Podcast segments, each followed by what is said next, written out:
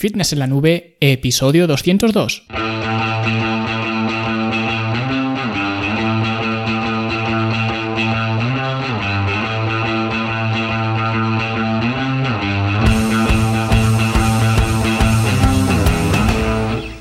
Bienvenidos a todos un viernes más aquí a vuestro podcast, a Fitness en la Nube, donde hablamos de fitness, de nutrición, de entrenamiento y donde cada viernes, cada semana os traigo las técnicas, consejos, estrategias, trucos y como lo queráis llamar para que construyáis un mejor físico y un estilo de vida más activo y más saludable.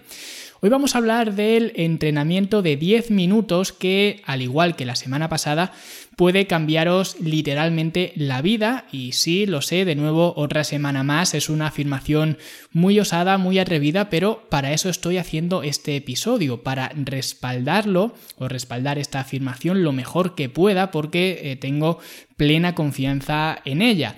Pero antes, pues otra cosa en la que tengo confianza ciega es en la utilidad de la Academia de Fitness en la Nube, la academia que está diseñada para ayudarte a verte mejor, sentirte mejor y rendir mejor, y donde vas a encontrar pues todos los recursos y materiales necesarios para conseguir precisamente estas tres cosas, mejorando además tu estilo de vida con estrategias como la que vamos a ver hoy, ¿vale? Además encontrarás eh, pues, cursos y talleres prácticos explicando eh, pues, eh, cómo debéis entrenar en el gimnasio, cómo no debéis entrenar en el gimnasio, así como pues, consejos con vuestra alimentación, etcétera, ¿vale? Y por cierto, ya tengo más o menos planificada la vuelta a los cursos a partir de septiembre, es decir, a partir ya de la semana que viene, si no me equivoco.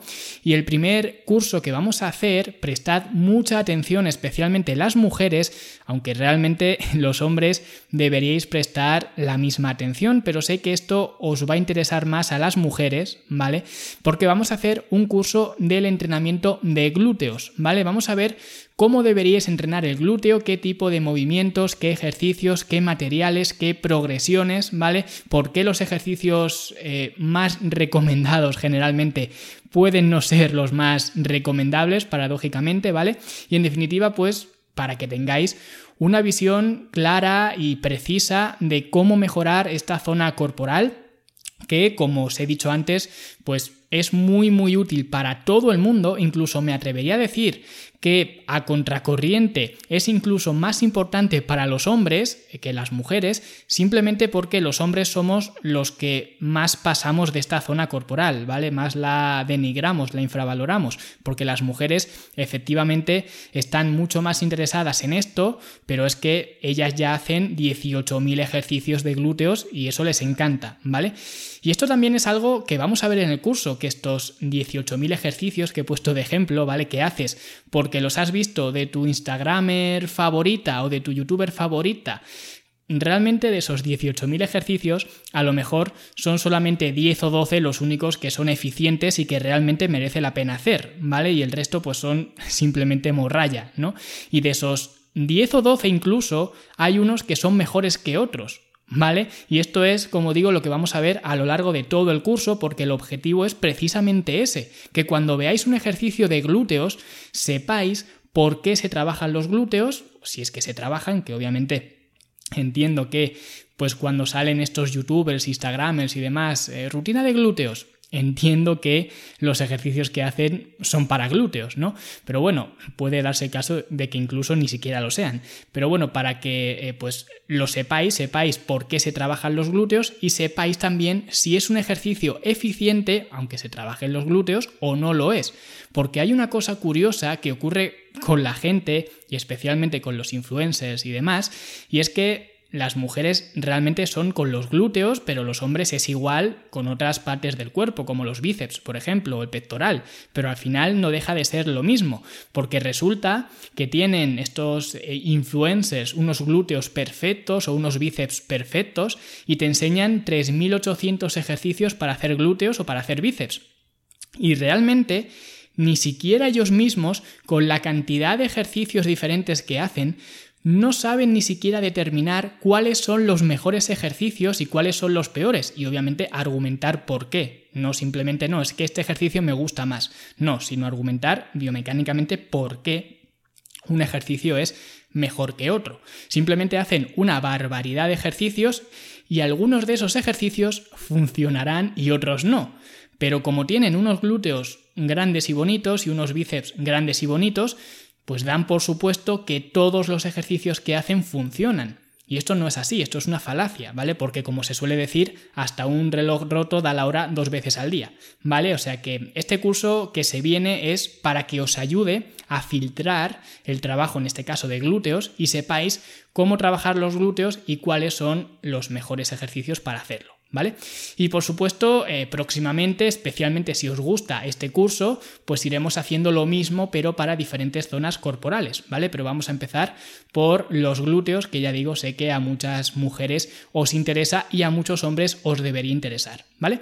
Y bueno, eh, lo de siempre, además de los cursos, contáis con programas de entrenamiento, el programa F C, ¿vale? En forma en casa, tanto el clásico como el avanzado, el ecosistema de hábitos y una barbaridad de recursos adicionales por solamente diez euros al mes. No me voy a explayar más, así que si queréis inscribiros, fitness en la nube punto com, ¿vale? Y eh, bueno, ahora sí vamos a ver cuál es este ejercicio mágico, prácticamente milagroso, que nos va a cambiar la vida para siempre y que solo nos va a costar eh, diez minutos realizarlo. Y este ejercicio es caminar.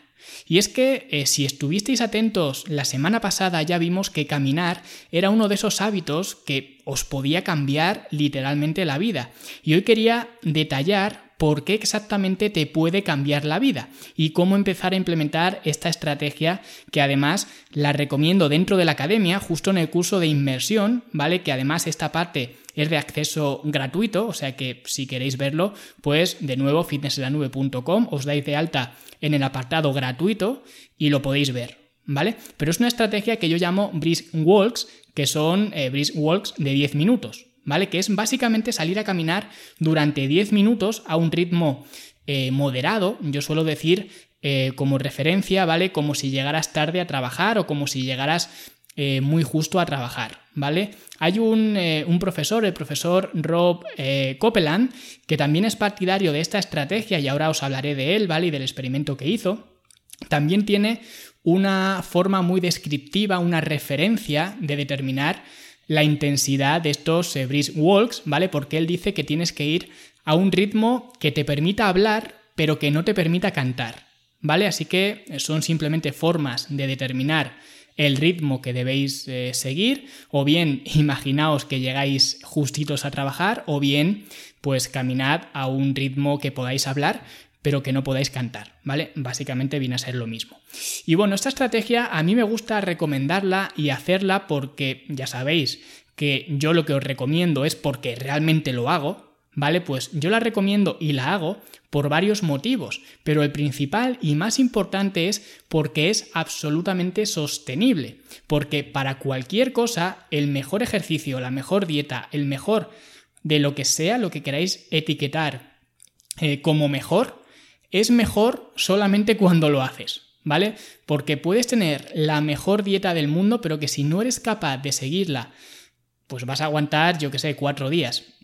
Así que es mucho mejor tener una, una dieta menos eficiente o menos eficaz, ¿vale? Menos precisa, menos eh, completa, incluso aunque algún nutricionista pues se lleve las manos a la cabeza, pero es mucho mejor esto que lo otro, que tener la dieta perfecta y no seguirla, porque sin adherencia no tienes nada. Y hacer esta estrategia de brisk walks es súper simple de hacer y es muy fácil de mantener en el tiempo, incluso cuando tienes una agenda muy apretada que pareces un ministro, ¿vale? Porque sí, obviamente los protocolos de cardio más estándar, más al uso, por ejemplo de hacer treinta o cuarenta minutos en la cinta de correr o en la bici o donde sea, o salir simplemente a correr, ¿vale? Por tu barrio, pues está muy bien, pero exceptuando a quienes realmente les gusta salir a correr o a quienes les gusta salir con la bici o lo que sea, para el resto del mundo es una actividad aburrida y suponen un dolor tremendo el hecho de pensar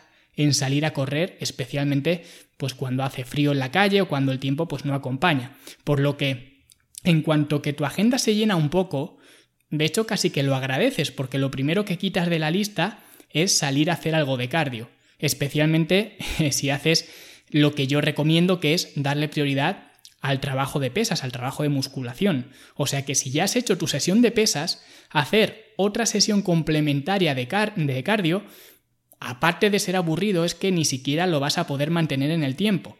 Sin embargo, aunque hayas hecho ya una sesión de pesas, hacer diez minutos de estos bridge walks, pues es algo que se puede hacer, es algo muy llevadero porque todo el mundo tiene diez minutos y es muy fácil de incluir en tu día a día, ¿vale? Y la mejor forma de hacerlo, y de hecho la forma que yo recomiendo, y esto lo aprendí de hecho de Stan Efferding, que también es súper partidario de estos bridge walks, ¿vale? Es una estrategia que él recomienda siempre en su core, en su core, ¿vale? Es hacerlos después de las comidas. Hacer dos o tres de estos bridge walks al día, ¿vale? Después del desayuno, después de la comida y después de la cena. Hacer uno después de cada comida.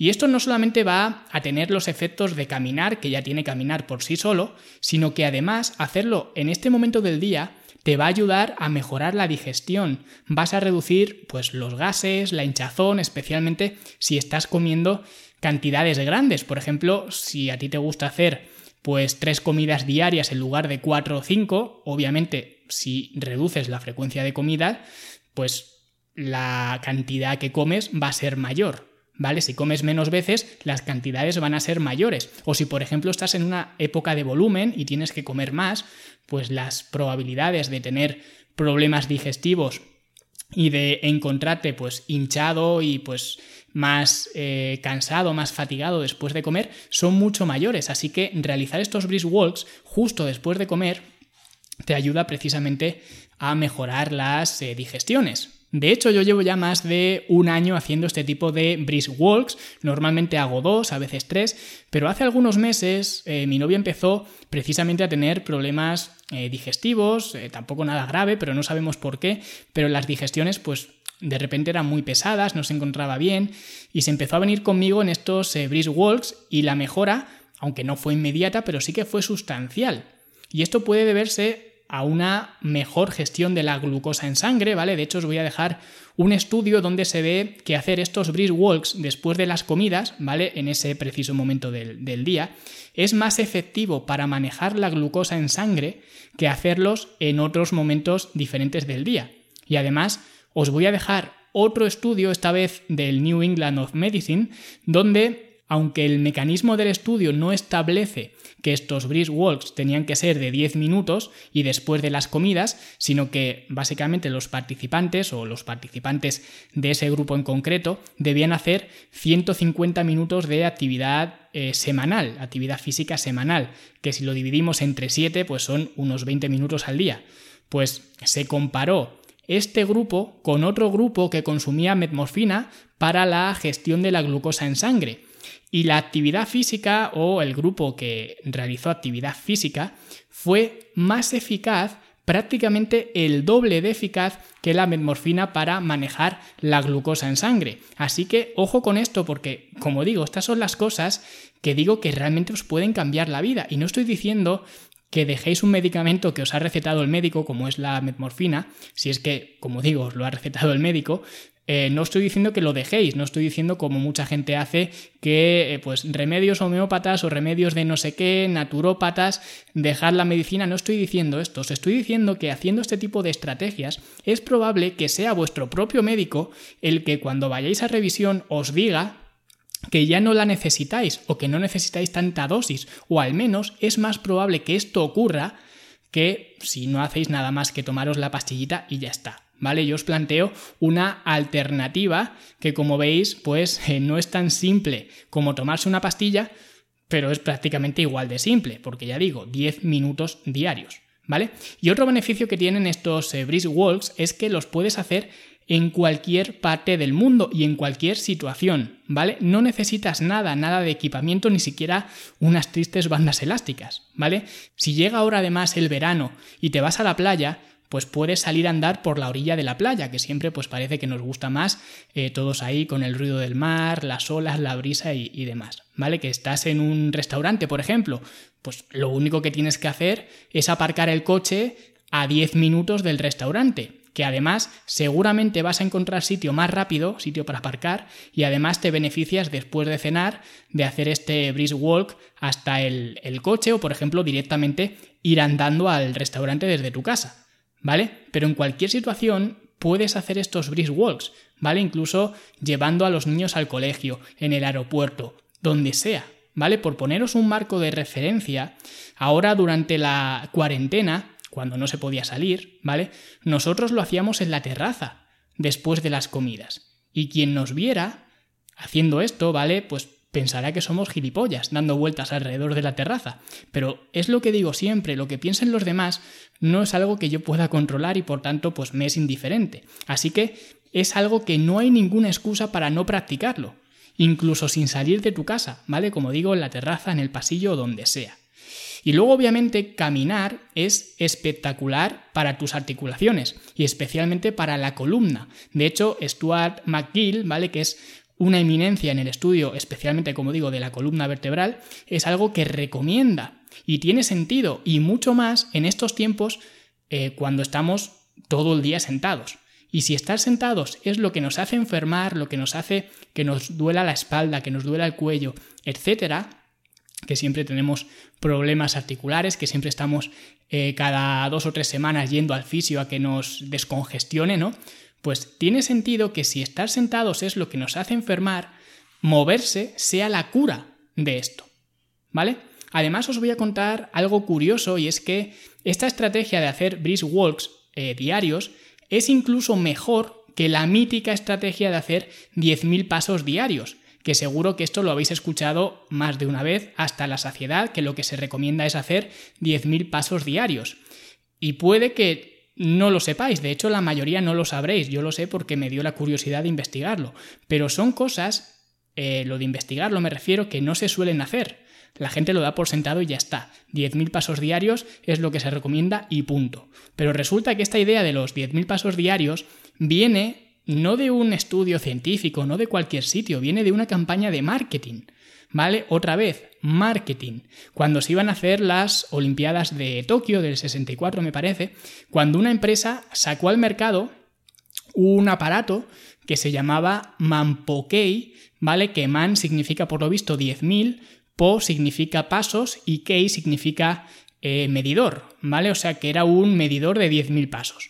Y esto por lo visto lo inventó un tío eh, con buena intención porque lo que quería era que los japoneses no adoptaran pues todas las tradiciones de Estados Unidos, ¿vale? Como por ejemplo ponerse gordos como ceporros, porque se estaban americani- americanizando mucho los japoneses y entonces pues decidió poner su granito de arena con eh, pues este aparato porque él decía que aumentar los pasos diarios de cuatro mil, que era más o menos la media, a diez mil, eso les iba a ayudar a sus eh, compatriotas a quemar aproximadamente quinientas calorías extra, ¿vale? Y de ahí nació el eh, tema de los diez mil pasos diarios, que como veis no tiene base ninguna salvo la esperanza de, de este hombre, el doctor Yoshiro Hatano, ¿vale? Que así se llamaba, el que creó este aparato, de que ibas a quemar un montón de calorías, ¿vale?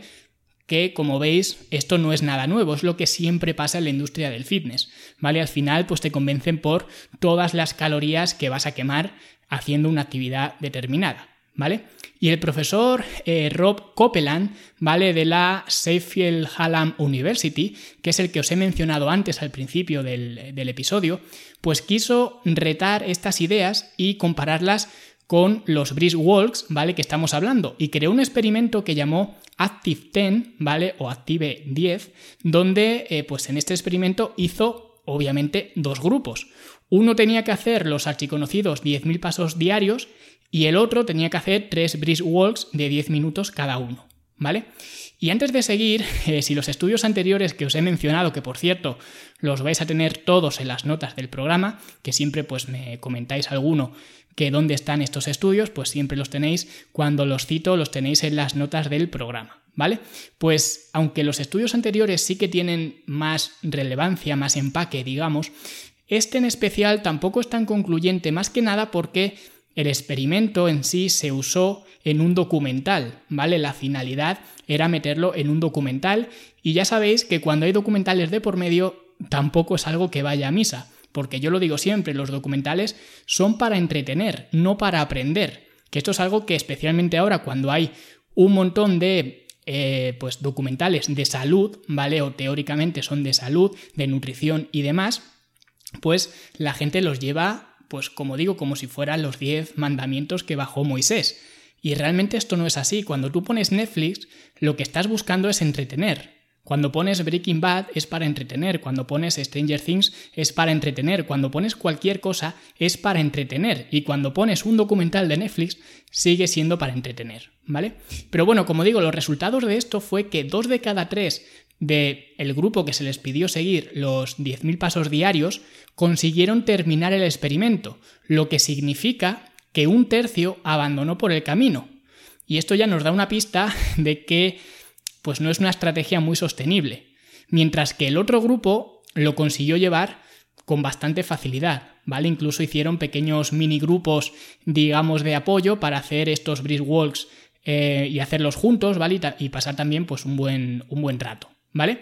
Y aparte de la sostenibilidad, ¿vale? Que ya hemos visto que aquí los eh, brisk walks ganan a los diez mil pasos, el grupo de los brisk walks hizo un treinta por ciento más de actividad intensa que el otro grupo, ¿vale? O dicho de otra forma, la, la actividad que hicieron fue un treinta por ciento más intensa, eh, al margen de ser de menos duración, ¿vale? Pues hicieron menos pasos, recorrieron menos distancia, pero aun recorriendo menos distancia, la recorrieron un treinta por ciento eh, más intensamente que el otro grupo. Y eso es lo que realmente te ayuda a mejorar tu capacidad cardiovascular, ¿vale? Incluso te ayuda a modificar los efectos de la edad o a ralentizar los efectos de la edad, como a mí me gusta decir, ¿vale? Porque hay otro estudio también por ahí que también os dejaré, donde se vio que en personas mayores los entrenamientos de fuerza y con intensidad, ¿vale? Y en este caso, eh, pues eh, el estudio se hizo con entrenamientos tipo H I I T, ¿vale? H I I T bien hecho, como ya os especifiqué en el episodio hablando del H I I T, ¿vale? Pues con estos entrenamientos tipo H I I T, ¿vale? O de alta intensidad, que obviamente la alta intensidad para una persona mayor no es lo mismo que para una persona de veinte años. Pero bueno, eh, con este tipo de entrenamientos eh, se consiguió mejorar la salud de las células en una eh, pues, eh, gran diferencia con respecto a otro tipo de entrenamientos como eh, pues el tema de eh, salir a hacer actividad más, eh, más moderada o más baja, ¿vale? Por lo que el envejecimiento se llevaba mucho mejor, que es lo que digo yo siempre. Lo que pasa que hasta que no lo dice un tío con bata blanca, pues parece que lo que digo yo es mentira o algo, pero curiosamente al final las conclusiones siempre van en la misma eh, dirección, ¿vale? Así que aunque esto sea, eh, haya que cogerlo con pinzas, tres brisk walks diarios tiene un mayor impacto a nivel estructural y de anti-age, si queremos verlo así, como las cremas, que hacer diez mil pasos al día, ¿vale? Y además te lleva menos tiempo. Y otro beneficio que tiene es indirecto, y es que te ayuda a perder peso, porque obviamente eh, si sales a hacer estos brisk walks vas a gastar más calorías que si estás tumbado en el sofá. De hecho, más o menos, aunque parezca una ridiculez, estamos hablando de alrededor de unas cincuenta calorías, dependiendo también de lo que peses y de la velocidad que lleves. Y os voy a dejar eh, la referencia de este gasto calórico en las notas del programa, ¿vale? Como todos eh, los estudios y las referencias que estoy citando, ¿vale? Pero para redondear, unas cincuenta calorías, que como veis es una miseria y que no vende tanto como si fueran quinientas o mil, pero aunque sean cincuenta, eh, si haces tres de estos, son ciento cincuenta calorías al día, que por siete días de la semana son mil cincuenta calorías y al año son casi cincuenta y cinco mil calorías, que es energía suficiente para quemar seis kilos de grasa corporal más o menos, solo por andar diez minutos al día, tres veces al día. Pero además es que casualmente en el National Weight Loss Registry, ¿vale?, al que muchas veces os hago referencia, pues resulta que uno de los hábitos que la gran mayoría de las personas de este, de este registro, que son personas que han perdido pues eh, más o menos unos treinta kilos, ¿vale?, o más de treinta kilos, y lo han mantenido por más eh, de cinco años, ¿vale? Me parece que son sesenta libras o algo así, que será un poco menos de, de treinta kilos, pero vamos, más o menos está eh, por, esas, eh, por esas cifras, y que lo han mantenido, como digo, en el largo plazo, que por eso es una fuente que cito mucho, sobre todo cuando quieres ver qué es lo que hace la gente que de verdad pierde peso y lo mantiene a lo largo de los años, porque aquí Eh, tú no puedes entrar si has perdido peso durante un periodo de tiempo muy corto y luego lo has vuelto a ganar, que es lo que le pasa a la mayoría de la gente. Entonces, digamos que, obviamente, esto solamente es una muestra ¿vale? De la gente que está en ese registro, pero al menos son algunos datos que nos pueden sacar o hacer sacar algunas conclusiones. Y una de ellas es que la mayoría tienen el hábito de caminar a diario. Como digo, lo he puesto muchas veces de ejemplo y hay otras conclusiones que se pueden sacar, como que la mayoría tiene una dieta basada en carbohidratos, como que la mayoría de la gente hace desayuno, no hace ayunos intermitentes ni nada por el estilo, etcétera, ¿vale? Que esto, como digo, eh, lo he dicho muchas veces en varios episodios. Y luego, por supuesto, otro beneficio que no es tan resultón, pero que mejora también tu forma eh, pues, de andar, tu postura, tu equilibrio, ¿vale? Porque al final tú te haces mejor en lo que repites, como todo. Y cuanto más andes, pues mejor vas a andar, ¿vale? Que parece una estupidez, pero obviamente, pues si tienes problemas de postura, si tienes eh, músculos que no son capaces de estabilizar eh, tu estructura, ¿vale? Pues cuanto más los ejercites, cuando, cuanto más los entrenes, pues mejor. Por ejemplo, los glúteos, ahora que vamos a hacer el curso de la academia, pues obviamente estar sentado no hace nada para trabajar los glúteos, mientras que si estás andando, sí que los estás trabajando, ¿vale? También beneficia eh, al sueño, ¿vale? Hacer estos brisk walks, especialmente ese último brisk walk del día después de cenar, porque te ayuda a reducir los niveles de estrés y a mejorar la circulación antes de meterte en la cama, así que también vas a dormir mejor. Y ya por último, eh, hacer estos brisk walks es una actividad que no está reñida con nadie y que toda la familia puede aplicar, tanto niños como parejas, padres, madres, todo el mundo puede salir a hacer estos brisk walks eh, con quien tú quieras, y es más, a quien convenzas de salir contigo a hacer estos brisk walks, puedes tener la conciencia totalmente tranquila y la satisfacción de que le estás ayudando a mejorar su salud. Así que os invito a que convenzáis a vuestra pareja, a vuestros hijos, padres, madres, hermanos, primos, tíos, a quien sea, a quien viva con vosotros, a quien viva cerca de vosotros.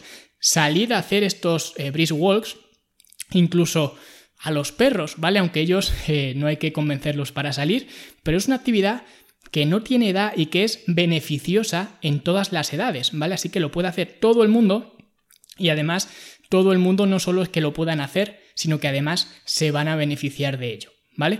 Así que por todo esto los brisk walks es una herramienta que prescribo a todo el mundo.